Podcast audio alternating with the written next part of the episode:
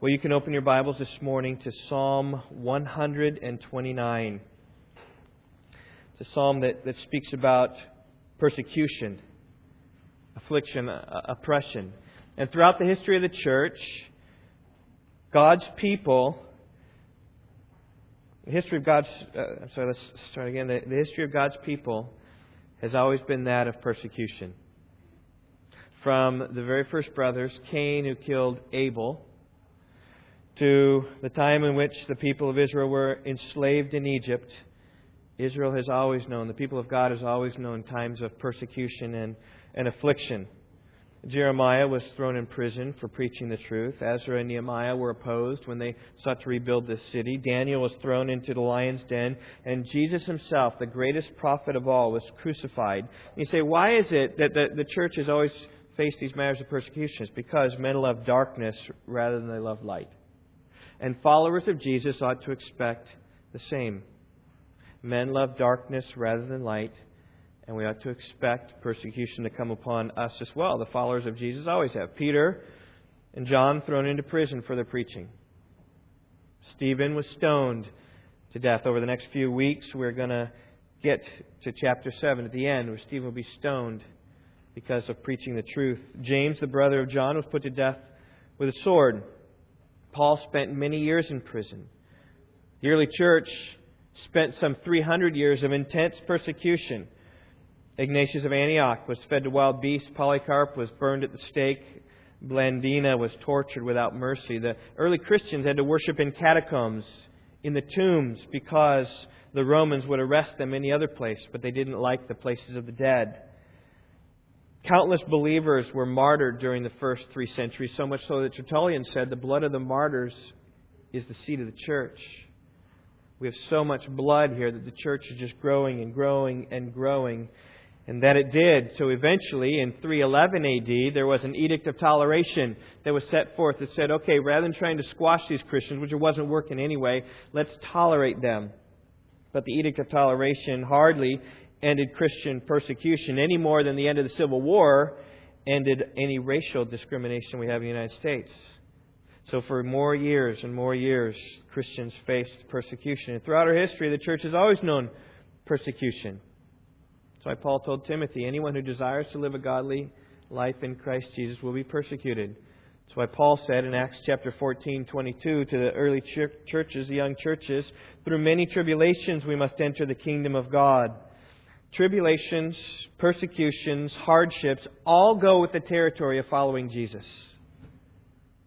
Now there are blessings, but there are difficulties as well. Many people who become Christians doesn't give them a better life, gives them a more difficult life. The Middle Ages were times of persecution, with the little pockets who would raise up against the Catholic Church would be persecuted. The, the time of the Reformation was a time of great persecution. Roman Catholics hated the Protestants, and persecution continues to this day. There are many, many, many books you can read about saints who've been persecuted. On my vacation, one of the books I had a chance to read was this book written by Sabrina Wurmbrand called um, the pastor's wife. Now, we, I've had this book on our shelf for years, um, but I never read it because I thought that the pastor's wife was a book for pastors' wives, like a book for Yvonne or Maggie or Karen, just like the, the one book that you should read to kind of give you an, an idea about it. But, but it's really not. What, what it is, it tells the story of the persecutions that Sabrina Wurmbrand endured for following Christ. She and her husband were Jews, born in Romania, converted in 1938, just before the outbreak of World War II. And throughout World War II, they, they began to learn about the church and they evangelized um, the German soldiers. They evangelized in Romania. They preached in the bomb shelters. They saved Jewish children from the ghetto. They adopted, I think it was six children they adopted. Uh, but they knew hard times. During the war, Richard was in and out of prison for weeks at a time because of his ministry. Um, all of Sabina's family was killed by Nazis. Their adopted children all sank in a boat as they were fleeing the country. It was a hard time for all of them, but things really got difficult at the end of uh, at the end of World War II. Because it was bad enough when the Germans were coming in, but it was super bad when now Romania became communist and invited Russian communists to come and lead the way. And so millions of Russian communists came into the, the country, took over the government. At one point, they sponsored a, a congress of cults in which every confession, every religion, whether it's Islam, whether that's pagan, whether it's Catholic, whether it's Protestant, every, all religions were invited here to this Congress. They were told by the communists that you were going to have full religious freedom that you can expect under the communist regime, but the Wurmbrands knew better. They knew the church would be lulled into acceptance and then the blow would fall. They knew that communism was set up and determined to destroy faith and to destroy religion but to the shame of 4,000 bishops, pastors, priests, and rabbis, and mullahs of all religions and all faiths, they stood and spoke about how happy they were with the arrangement because you had the, the communist military right there, and so they, they feigned happiness. They said the state could count on the church if the church could count on the state, and everyone was glad. And this was being broadcast on the radio all around Romania. And Sabina writes, and I just read from this book, The Congress of Cults, one of my favorite passages. Says these men, these pastors, spoke out of fear for their families, for their jobs, for their salaries. They could have at least, at least kept silent instead of filling the air with flattery and lies. It was as if they spat in Christ's face, and I could feel that Richard was boiling. So I told him what was already in his heart and said, Will you not wash the shame from the face of Christ? And Richard knew what would happen. He says, If I speak, you will lose a husband. And at once I replied, Oh, for wives like this at Rock Valley Bible Church. It was not my courage, she said, but given to me for the moment. She said, I don't need a coward for a husband. So he put his ticket in, whatever, got to speak at the microphone. And Richard said that when the children of God meet, the angels also gather there to hear about the wisdom of God. So it was the duty of all present not to praise earthly powers that come and go, but to glorify the God and Creator and Christ the Savior who died for us on the cross. And as he spoke, the whole atmosphere in the hall began to change. My heart filled with joy, Sabina writes, to think of this message going out to the entire country. And suddenly the minister of the cults, Burducea was his name, he jumped to his feet. Your right to speak is withdrawn, he shouted. And he bawled orders from the dais to minions. Richard ignored him and went on. The audience began to applaud, and he was saying what they had all wanted to say. And Burducea bellowed, Cut that microphone! And the audience shouted him down. Pastorul, pastorul, they chanted rhythmically. The pastor, the pastor. From a pastor, Richard became the pastor. And at home, his mother had heard everything on the radio. When the broadcast was interrupted, she imagined that she would never see her son again. Because from that moment on, Richard was a marked man as he defied the government as he spoke of Christ rather than earthly rulers. Soon afterwards, Richard was arrested, spent eight and a half months, eight and a half years in prison, where he was brutally tortured by the secret police and interrogated. He was let out for three years, only to go back again to face a 25 year sentence. He served more than five years of that sentence and then eventually was, was bought out by the Norwegian missionary to the Jews and the Hebrew Christian Alliance had paid $10,000 ransom to the communist government, and then he was let free. He was reluctant to leave, but people kept encouraging so you be our voice outside this country. You be our voice. So he went outside the country, founded um, Voice of the Martyrs. It really bore out of 14 years of torture in prison because of his faith in Christ, his refusal to be quiet, and uh, he wrote this book, Tortured for Christ, Richard Wurmbrand. This, these are like, this is his testimony, this is her testimony. And um, they read pretty rough. You can't, you can't get them because basically what they did, as soon as they got out, they just told about their experiences. And so it's just imagine if you just told about your experiences in prison in Romania and the difficulties, and then they're kind of written down and put in a book. So there different things are, are come up at, at different times, but they are very good reads.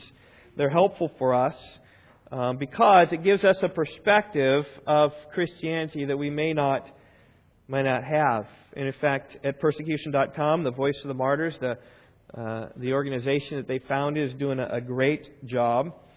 And uh, one of the things I was contacted by them recently and said that you could buy uh, as many of these books you want for a dollar.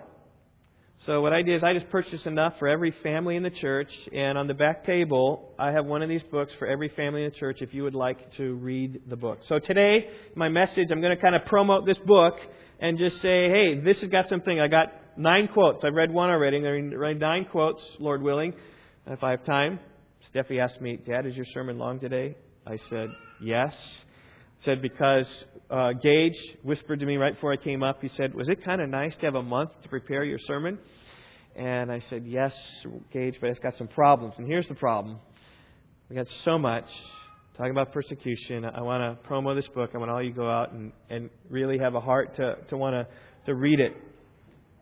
Because Sabina herself tells of her three years in prison. And, and she spent the days in hard labor. Here's, here's what she said about her days. And this is, she went from different projects. This one was to build a canal. And rather than using big machines, they built it by hand. Said, We were building an embankment, men and women together. I had to keep filling a wheelbarrow with earth. Each time the barrow was full, a male prisoner had to push it 200 yards and then run it up with a sharp incline to the parapet of the dam. He tipped out the earth and ran back for more. The men's task was harder than ours, but after the first few barrow loads, I staggered whenever I tried to lift the heavy shovel of earth over the side. Each gang had a brigade chief with several helpers to check how much work he could do. The norm required could be anything to 8 cubic meters a day.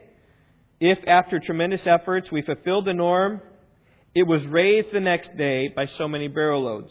And if we failed to fulfill it, we were punished. Just this un, uh, unachievable goal of hard labor all day. And that was just one time. Another time she told about how, how they had to move these boulders kind of into the water, and it was freezing weather. And her hands were cold, and she didn't have much by way of coat or shoes, and just was, was tormented day and night. She spent nights, that was how she spent the day. She spent the nights in rat infested, overcrowded cells. At one point, she said that cell 4 had room for maybe 30 people. By Christmas of 1950, there were 80. You couldn't even move without treading on bodies lying in the aisle, and how the air stunk. On Sundays, the days in which they hoped for rest, they had indoctrination classes. Every Sunday was indoctrination day when they had hoped for, for rest. In the afternoon, the chief marched in the, the, into the assembly.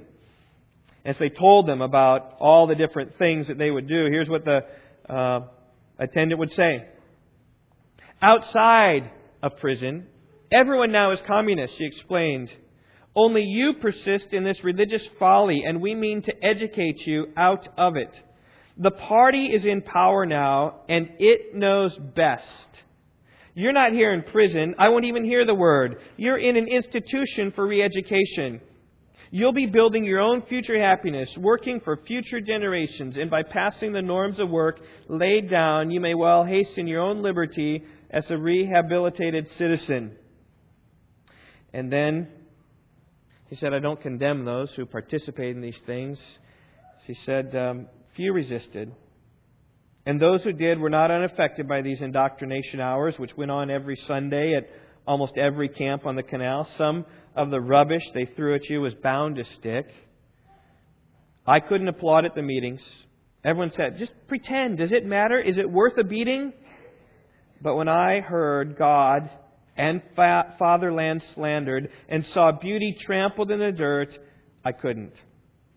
There were always people standing in the back of the hall, and I buried myself among them. But I didn't escape. Someone reported me, and in the evening I was marched up into the commandant's office. Her eyes were unwinking under the peaked cap.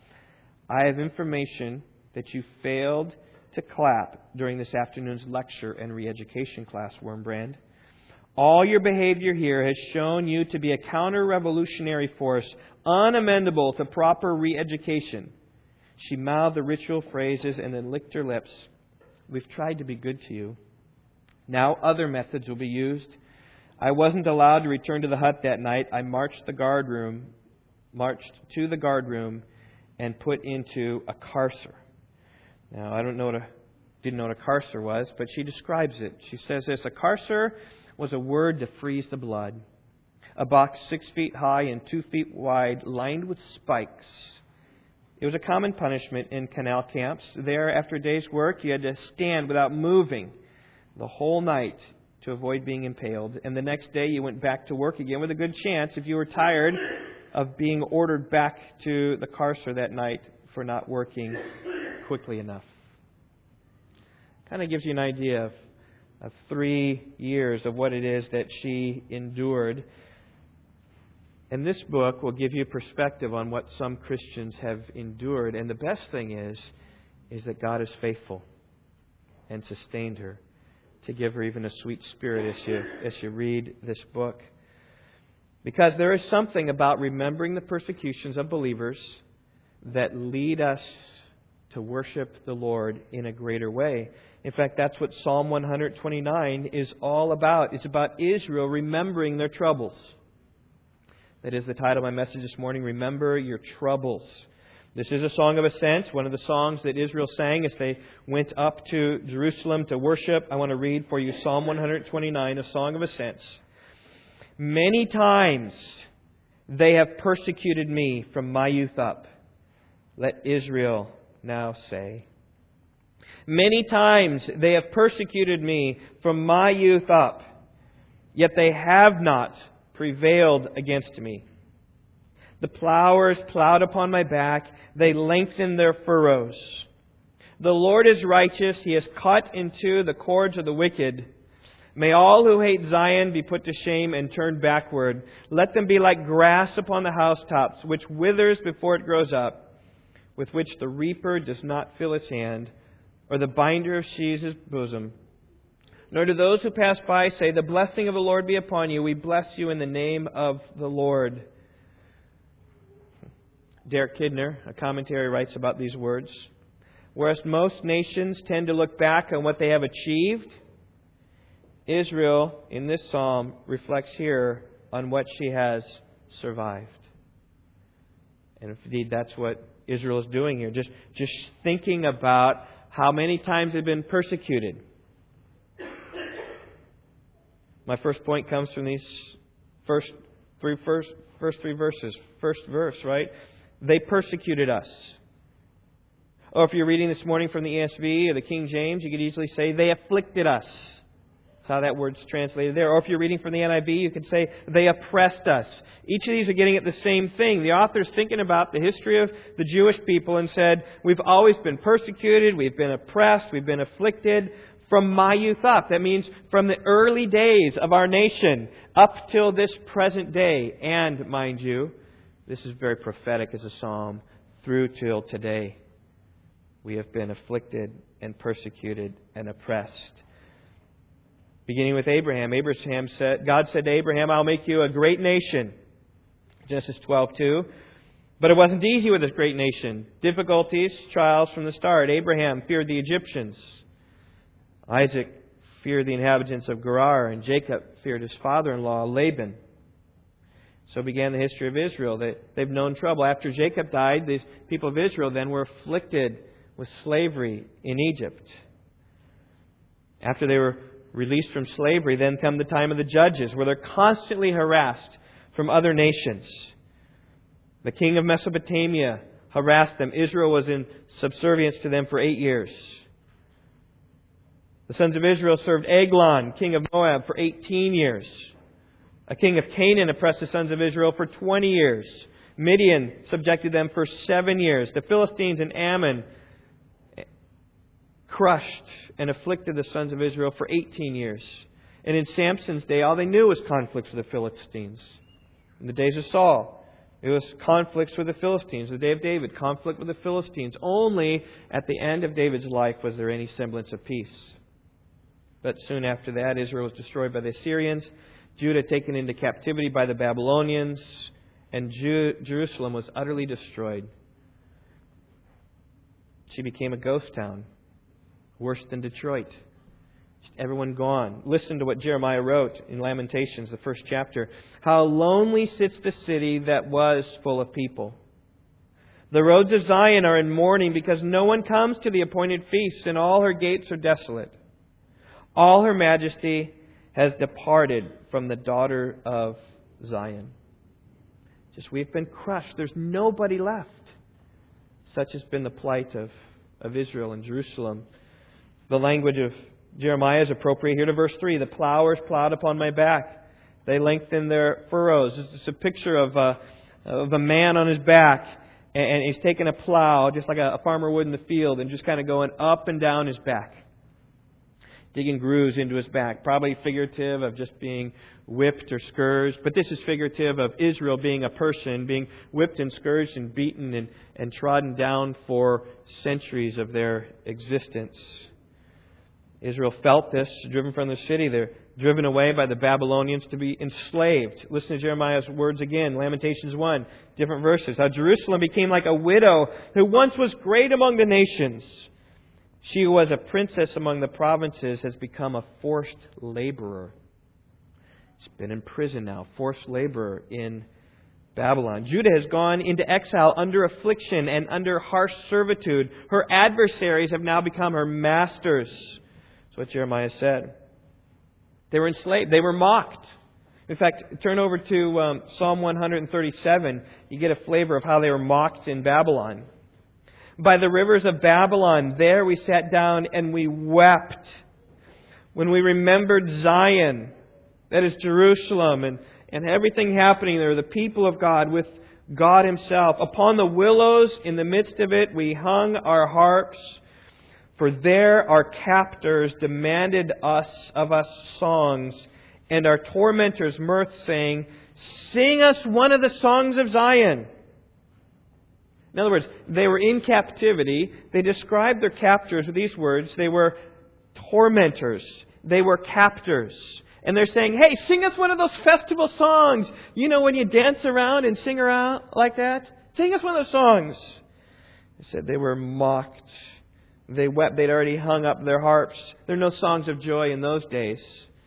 Yet Babylon, their captives, demanded songs from them. They were persecuted, and afflicted, and oppressed in those days. Another picture of captivity comes in Daniel 3. You don't need to turn there, but I just say three names Shadrach, Meshach, and Abednego. And you know fully what happened there. Nebuchadnezzar built this large golden image. He made the decree that everyone who hears the sound of the music is to fall down and worship the golden image. Forced idol worship is what took place to Israel. And those who refused were to be thrown into the furnace of blazing fire. And Shadrach, Meshach, and Abednego heard the music and refused to bow to this idol. And they were called before Nebuchadnezzar, said, Okay, let's get this straight. Music plays, you bow down. The music played, they didn't bow down, and thus they were thrown into the furnace. Only a miraculous deliverance by the Lord saved them. But that's persecution, that is affliction, that is oppression. But things were no different even after the exile, after they were back in the land after they're back in, in Jerusalem. Remember the story of Esther? Think about how afflicted the Jews were at that time. The story tells how providentially she became queen of Persia. It tells also the story of Haman, the Agagite, who hated the Jews. And, and, and Haman wasn't just alone there certainly was this sentiment throughout all Persia hating the Jews, and so he coerced the king to make a decree against the Jews. Esther 3:13. Letters were sent by couriers to all the king's provinces, and this is, by the way, the most powerful nation in the world at this time. All the provinces, as far as Persia reaches, to destroy, to kill, and to annihilate all the Jews, both young and old, women and children, in one day, the thirteenth day of the twelfth month, and to seize their possessions and plunder letter went out. Anyone could kill any Jew, take any property they have on this particular day. Providentially, Esther was the queen. She approached the king to intercede on behalf of the Jews everywhere. She had a feast with the king and with Haman sitting right there and listened to the dramatic scene in Esther 7, verses 3 through 6. Queen Esther replied to the king, If I have found favor in your sight, O king, and if it pleases the king, let my life be given to me as my petition and my people as my request. For we have been sold, I and my people, to be destroyed, to be killed, and to be annihilated. Now, if we had only been sold as slaves, men and women, I would have remained silent, for the trouble would not be commensurate with the annoyance to the king. Then the king Ahasuerus asked Queen Esther, Who is he? And where is he? Who would presume to do, presume to do this? And Esther said, A foe and an enemy is this wicked Haman. Then Haman became terrified before the king and the queen, and soon afterwards Haman was hanged on the very gallows that he had prepared for Mordecai, a Jew, Esther's uncle. The story of Esther is a story of God's providential care over the nation Israel, but it does give you an insight into how persecuted, afflicted, and oppressed the people of Israel were. But that leads us to the second point of Psalm 129. You can turn back there.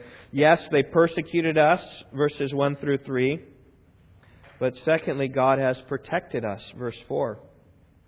Actually, there's a little phrase, the end of verse 2, and then it picks up in verse 4. Verse 2 Many times they have persecuted me from my youth up, yet they have not prevailed against me.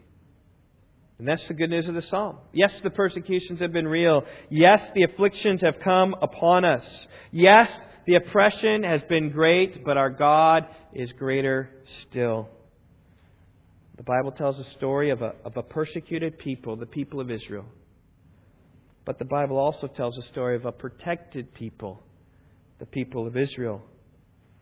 Listen, even though Israel was knocked down, they're never knocked out.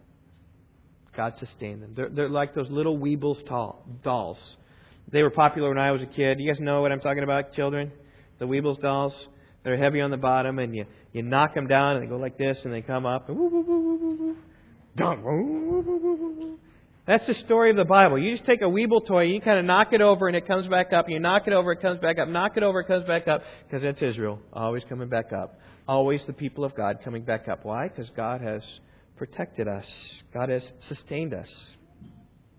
The mere fact that Jesus was able to come from the root of David to the lost sheep of the house of Israel is a testimony of God's sustaining grace to Israel. The, the, fact that God kept them that long. And the mere fact that Israel is back in the land as a nation today is a testimony of God's sustaining grace to Israel. They've been scattered for nearly 2,000 years, since AD 70. And now, in 1948, Jewish nations reestablished. They're back in the land. Efforts to extinguish them as a people have fallen short. The Holocaust sought to rid the world of Jewish people. Instead, God used that to establish a, a nation. I do believe that's in fulfillment here verse 4. The Lord is righteous. He has cut into the cords of the wicked. See, God promised Abraham, I will make you a great nation, and I will bless those who bless you, and I will curse those who curse you. And you just look at history, in the broadest of terms, those who have sought for the welfare of the Jews have been blessed people. And those who have sought harm to the Jewish people have been cursed. And God has set matters straight because He's righteous. All, all this injustice done to Jewish people, He has restored and He's retaliated and He has demolished His enemies. Yet a cloud still remains over Israel today because they are an unbelieving people. They have rejected their Messiah. They have sought their own ways. And so even though they're back in the land, it's not as if God's full blessing is upon them in any way. They won't know the full blessing until the day in which they believe in Jesus and the Messiah. They won't know the end of verse 4 until they fully embrace Christ as their Savior. In fact, Paul says in Romans chapter 11, verse 26, that all Israel will be saved someday.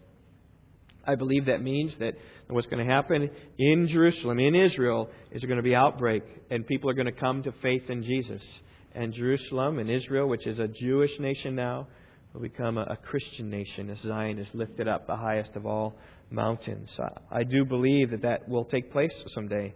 Massive Christian revival. But the righteousness of God today, though, requires his hands heavy against Jerusalem in the present day. Hear the cry of Jerusalem in the days of the exile, in the day when she was destroyed. Lamentations 1 again, verse 18. The Lord is righteous, for I have rebelled against his command. That is Jerusalem speaking. God is righteous. I've rebelled against his command. That's why I have been flattened. And here we have the Lord is righteous. He's cut into the cords of the wicked. When Jerusalem turns back in a right way, all his enemies will be shattered. Yet the promise of verse 4 does come to us today to those who believe in Jesus. Those who believe and trust in the Lord will know the protection of God. 1 Peter says it this way 1 Peter 1, verses 3 through 7. Blessed be the God and Father of our Lord Jesus Christ, who according to his great mercy has caused us to be born again to a living hope through the resurrection of Jesus Christ from the dead. Blessed be God because he's the one that caused us to be born again to the resurrection from the dead through the resurrection of Christ from the dead, to obtain an inheritance which is imperishable and undefiled and unfading, reserved in heaven for you Anyone who believes in Christ has this inheritance in heaven that's reserved for us. And it says, 1 Peter 1, verse 5, we are protected by the power of God through faith for a salvation ready to be revealed in the last time. That we can anticipate that, that God is going to carry us through. Philippians 1 6, He who began a good work in you will perfect it until the day of Christ Jesus. And this is in the context, 1 Peter 1, 6 and 7 of trials. In this, in, in what? In, in, this glory of heaven, the day when God smashes all of his enemies, when he brings us into his city, his heavenly Jerusalem, you greatly rejoice, even though now, for a little while, if necessary, you have been distressed by various trials. So that the proof of your faith, being more precious than gold which is perishable, even though tested by fire, may be found to result in praise and glory and honor at the revelation of Jesus Christ. This is a context of trials. And in the midst of trials that you're facing, various multicolored, multifaceted trials, you have this place in heaven reserved for you, and God has protected you to bring you to that place. He's going to crush your enemies to bring you to that place. As verse 4 says, He's cut in two the cords of the wicked. Believers in Jesus are protected by the power of God. And that's what Sabina Wurmbrand experienced. She's facing trials that came upon her in prison. And by the way, it is, it is good to, to think about her life. I think about Psalm 129. And the call here is to remember the troubles of Israel. And remember the troubles that Abraham had or that Moses had uh, that the people, the judges had, and just in a broadest spectrum they could have, or they could have remembered any specific trouble that any specific person had. So likewise, our call today from Psalm 129 is to remember the troubles and the persecutions of the, of the church. That's 2,000 years of trouble. Now, we could go through in a broad level all these troubles that they had, or what I'm choosing to do today to promote this book and her life and her testimony is to say, let's just pick one person and let's just look at how she was persecuted and afflicted and oppressed. And may we similarly then be encouraged from how God has sustained her, because that's the whole point. Verse 2 Many times they have persecuted me from my youth up, but they have not prevailed against me. And Sabina Wurmbrand saw that all these afflictions and all these difficulties, they didn't prevail against her. Rather, she saw the protecting power of God upon her life. That's what she said. In prison, even at the worst times, we'd seen God's hand at work. Even when it was bad, we'd seen God's hand. This is Psalm 129. They have not prevailed against me. We came to know that although we suffered, God would not leave us. We could trust Him. So, a vital part of work in our underground church, now that we're out, now that she's able to write, was to teach people this. And with prison background, it was easier to win their trust. And then she goes on to even speak about the frustration she had with these pastors who weren't imprisoned, but they only had book knowledge. These Lutheran professors, pastors, young pastors did their best, but they could only teach what they knew from books based on other books written centuries ago But she says, Not everything the books taught fit the lessons that I learned in prison. And one thing she said is that being in prison, she knew that God was real because God was there and pulled through on many occasions for her. And, and how difficult, how different this was than the political prisoners. Because she was heaped in with a lot of political prisoners. She was a, a Christian prisoner, but there were also some other political uh, uh, criminals as well. And, and she said this. She said, um, in 1951, more and more party members came into prison. These were those who were, were calling the party, who were trumpeting the communist cause. And they were arrested by former comrades. It was pitiful to see their confusion.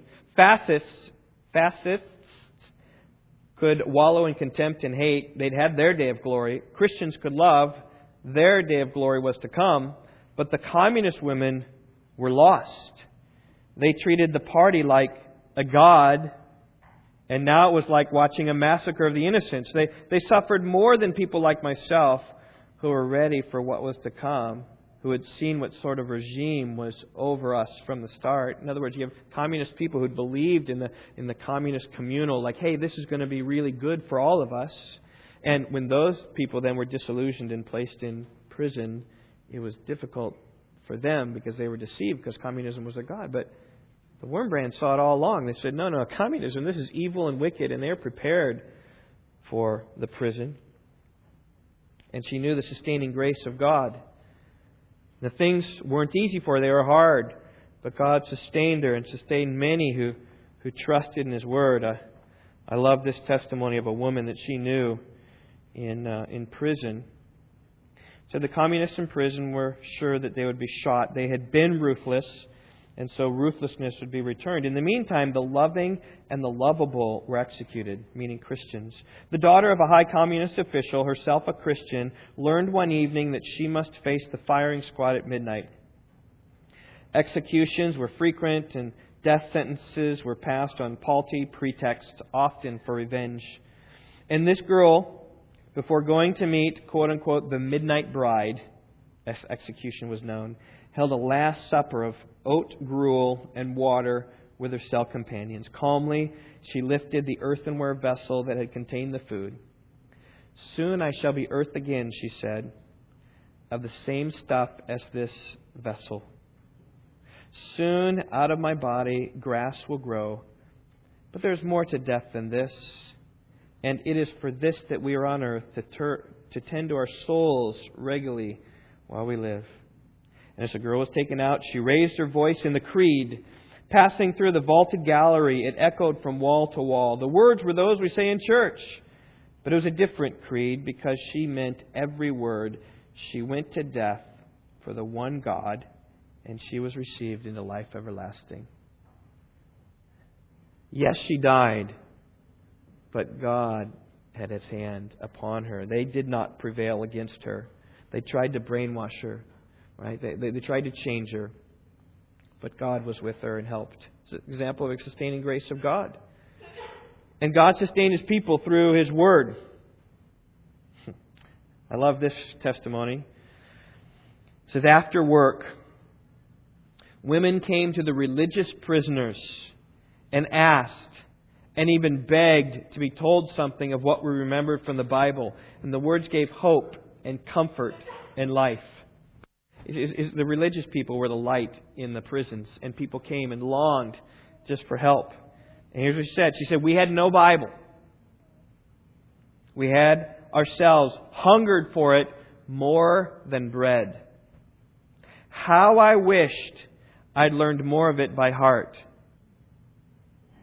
But the passages we knew, we repeated daily and at night and when we held vigils for prayer, other Christians like me had deliberately committed long passages to memory, knowing that soon their turn would come for arrest.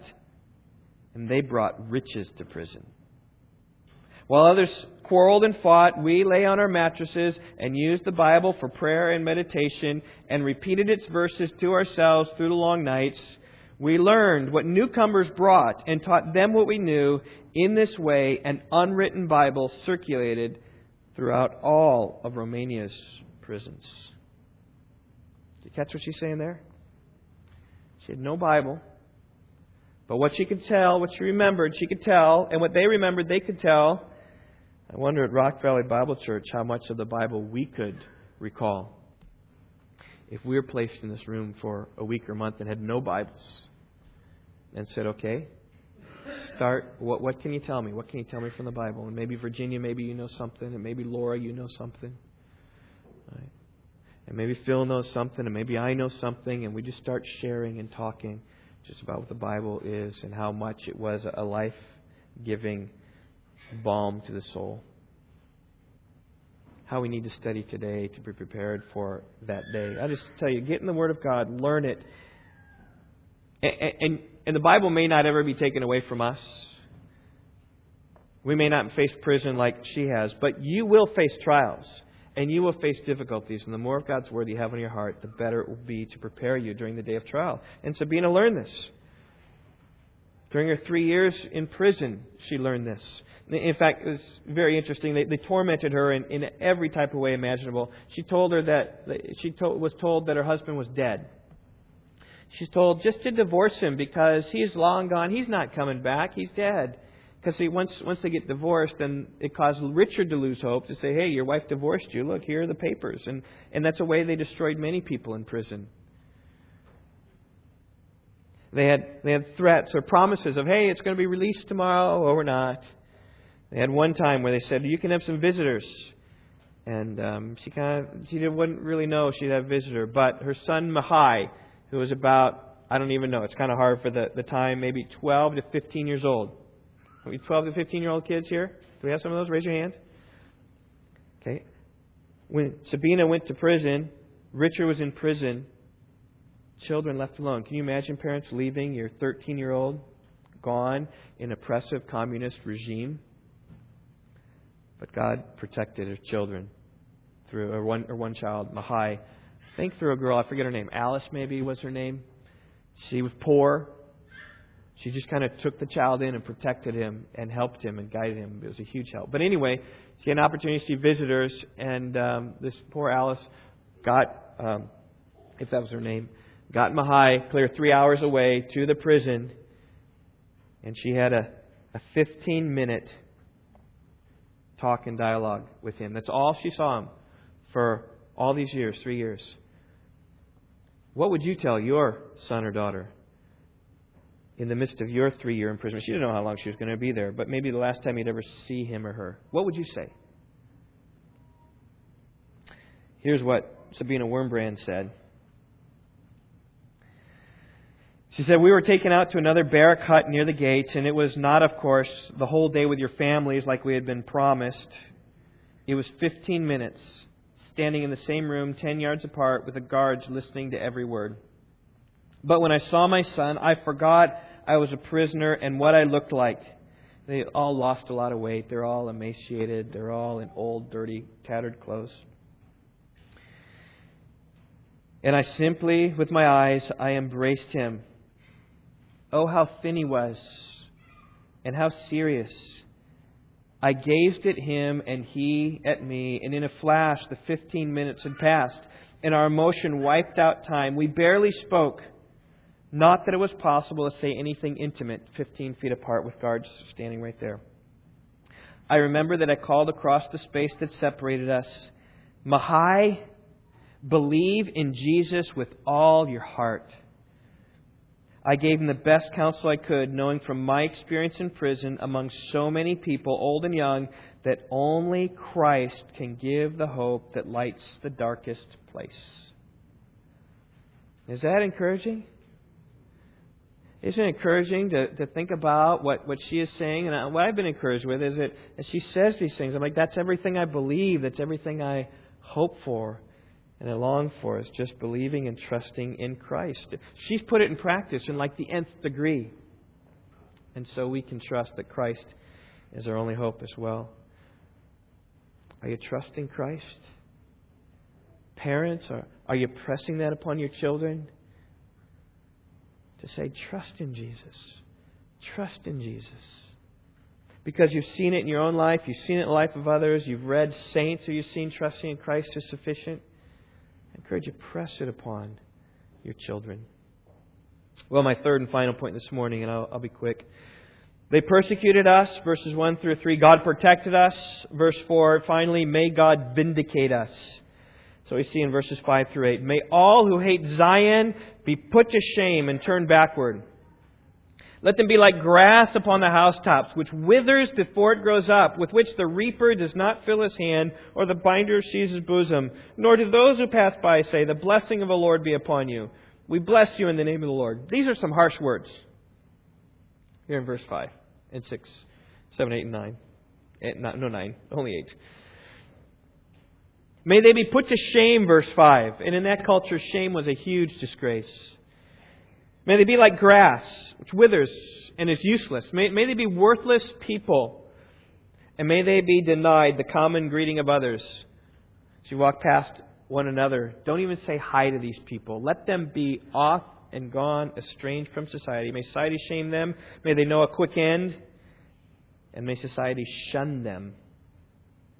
And I say this it's only right for the persecuted to pray this way. When people has sought your destruction, it's only right to desire their destruction. But, but notice here something carefully. You will search in vain for a personal vendetta in these verses against anyone. Here, here's the principle Romans 12:19. Never take your own revenge, beloved, but leave room for the wrath of God. For it is written, Vengeance is mine, I will repay, says the Lord. It's interesting. I'm just thinking about this right now. I had an email exchange with someone this past week who forwarded to me on a news report about what's happening in Egypt. And um, in Egypt, you know, there's this uh, uprising and all these things, and many Christian churches have been sacked and destroyed. Um, stuff in them burned out, looted, and, and this, this person was emailing me and basically saying, Oh, look at how bad it's getting, and kind of sense the heart was, Oh, we need to fight against this. And when they when they the news cameras came in there, and I don't know what kind of Christian, a Coptic Christian, or was was in there. There was just this man, and he was quiet as can be, just sweeping the auditorium, just sweeping and cleaning up, hardly even saying a word. And I, I think some of that comes from understanding this is that that our Savior was a, a crucified, suffering Savior. And so what have we been called to? We've been called to this church being destroyed. Well, we just they destroy the church and we just calmly clean it back up again. They deface something and we just calmly clean it up again. That's what we're called to. As opposed to Islam, which is an honor religion, which is all about honoring Muhammad. So when I think it was whether 2006 maybe 2007 when a Danish newspaper carried some uh, cartoons of Muhammad. You know, the Muslim world was in an uproar because to to even represent or deface Muhammad in any bad way is, I got to get him, and I'm to get after him. And you know that's how the Muslims are. They're to get back. They're to retaliate. They're to they're to go. Christians have a different way of that. We desire retaliation for sure, but we're not to seek it ourselves. Because God says, Vengeance is mine, I'll repay. And the man who was sweeping out that church building wasn't seeking his own vengeance, as the Muslims do but rather seeking the road of Calvary, the, the crucified road that would just clean up and trust that God will tear the cords of the wicked into, like verse 4 says. Doesn't mean we ought not to pray even these prayers, though. But Paul said in Romans chapter 13, after quoting, Vengeance is mine, he described how the, the government's role is to carry out justice. It's the government who's the minister of good to you. But if you do what is evil, be afraid. It does not bear the sword for nothing, for it is a minister of God, an avenger who brings wrath upon the one who practices evil. See, it's the government that should execute the judgment. Don't retaliate yourself. Trust the government to do that. And seek the government to do that. And I think that's what's going on here in this psalm. It's a general prayer against verse 5. All who hate Zion, against all who hate the people of God, all who hate God because I hate the people of God. It's a prayer that God, the highest court, would set matters straight. Shame them, shun them, shorten their life. In many ways, it comes back to verse 4. The Lord is righteous. God's justice demands that evil will be punished. And we have to rejoice when wickedness is punished. We have to rejoice when, verse 4, God has cut into the cords of the wicked. Because when the righteous increase, the people rejoice, but when a wicked man rules, people groan. It's bad when the wicked are in power. Now, one of the things that was interesting as I read Sabina Wurmbrand's book, how utterly devoid of vengeance it was. Now, to be sure, there's pain, there is hatred, there is fear and disdain, and, and certainly she fought for what was right. She stood her ground. She, she resisted where appropriate. And she rejoiced when evils were punished. But after all her experiences and, and all her husband experienced, they, they devoted their lives to making known the persecution of the church, which is a way to help get at, get at things. But there was very little by way of Psalm 129 prayers, very little of, of vendetta prayers. After three years of hard labor, even her husband, more than a decade in prison with, with torture, she didn't speak in the Psalm 129 way though I think she believed it. And the closest you get in this book is when she deals with bitterness in her heart to fellow believers who betrayed her husband. It's a touching, it's a touching passage. When she had a, a pastor who betrayed her husband. There was bitterness, and the book is very real. She's very transparent. She said, There was bitterness in my heart. I knew that pastors and friends and even a bishop had some guilt for Richard's arrest. They loved themselves more than the principles they preached. I fought with myself, feeling hatred enter me toward those who had taken my husband and so many husbands. I prayed, but I could not find peace. There's justice welling up within her, and, and rightly so. And then a friend of hers cut out from somewhere a picture of Christ on the cross by one of the Italian masters, and Often my eyes strayed to where it was pinned on the attic wall, because by the time she got out of prison, she was just living in this small attic, barely enough room for she and her husband, she and her, her son, uh, though often others would stay with her. It's another thing. We have so much, she had so little. She gave so much, we give so little. At each time I remembered his last words Father, forgive them, for they know not what they do. And also, I thirst. And how the betrayers thirsted for forgiveness. So those Christians would, would come and just long for which I would not give them, which in my bitterness I withheld. And with that thought, something changed me. I, I knew that even for saints, a time may come when self love is stronger than love of God.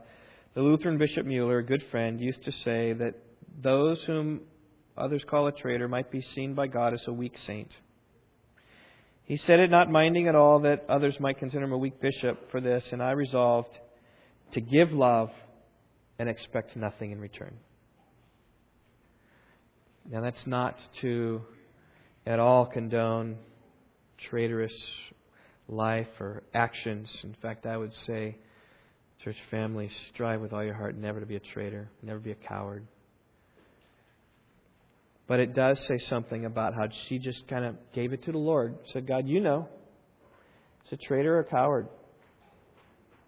Someone who's weak? How is it? But she resolved to give love and expect nothing in return. And, and perhaps verses 5 through 8 might be fitting there because it's a prayer to God God, I'm giving love to people, but you're the one who's going to deal with all the vengeance in the end. Because she, Sabina, left room for the wrath of God. In fact, totally got out of the way. And God will always do what's right, and so I just say, trust Him to do what is right. So let's just step back from Psalm 129 and let's remember our troubles. Let's remember the troubles of a woman like Sabina Wurmbrand. And let's remember how faithful God has always been to carry Israel through her troubles, to carry Christians through their troubles, to carry us through our troubles and realize that as we come to worship each week, this is a psalm of ascent. This is a psalm to prepare us for worship. There is something about thinking of the persecution, the difficulty that others experience, that we have experienced, that we have conquered through by God's grace, that will enable and in charge and energize our worship.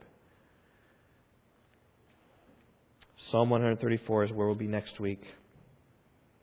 Behold, bless the Lord, all servants of the Lord who serve by night in the house of the Lord. Lift up your hands to the sanctuary and bless the Lord. May the Lord bless you from Zion, he who made heaven and earth. It's where these Psalms of Ascents are ending. And thinking about persecution, remembering our troubles, is just one step to the end of great praise to God. Let's pray. Father, first of all, I am thankful that we have not had to go through what Sabina Wurmbrand has gone through. Although I am touched by a passage in this book when she laid her head on her pillow at night, thinking about those in the West who were not suffering,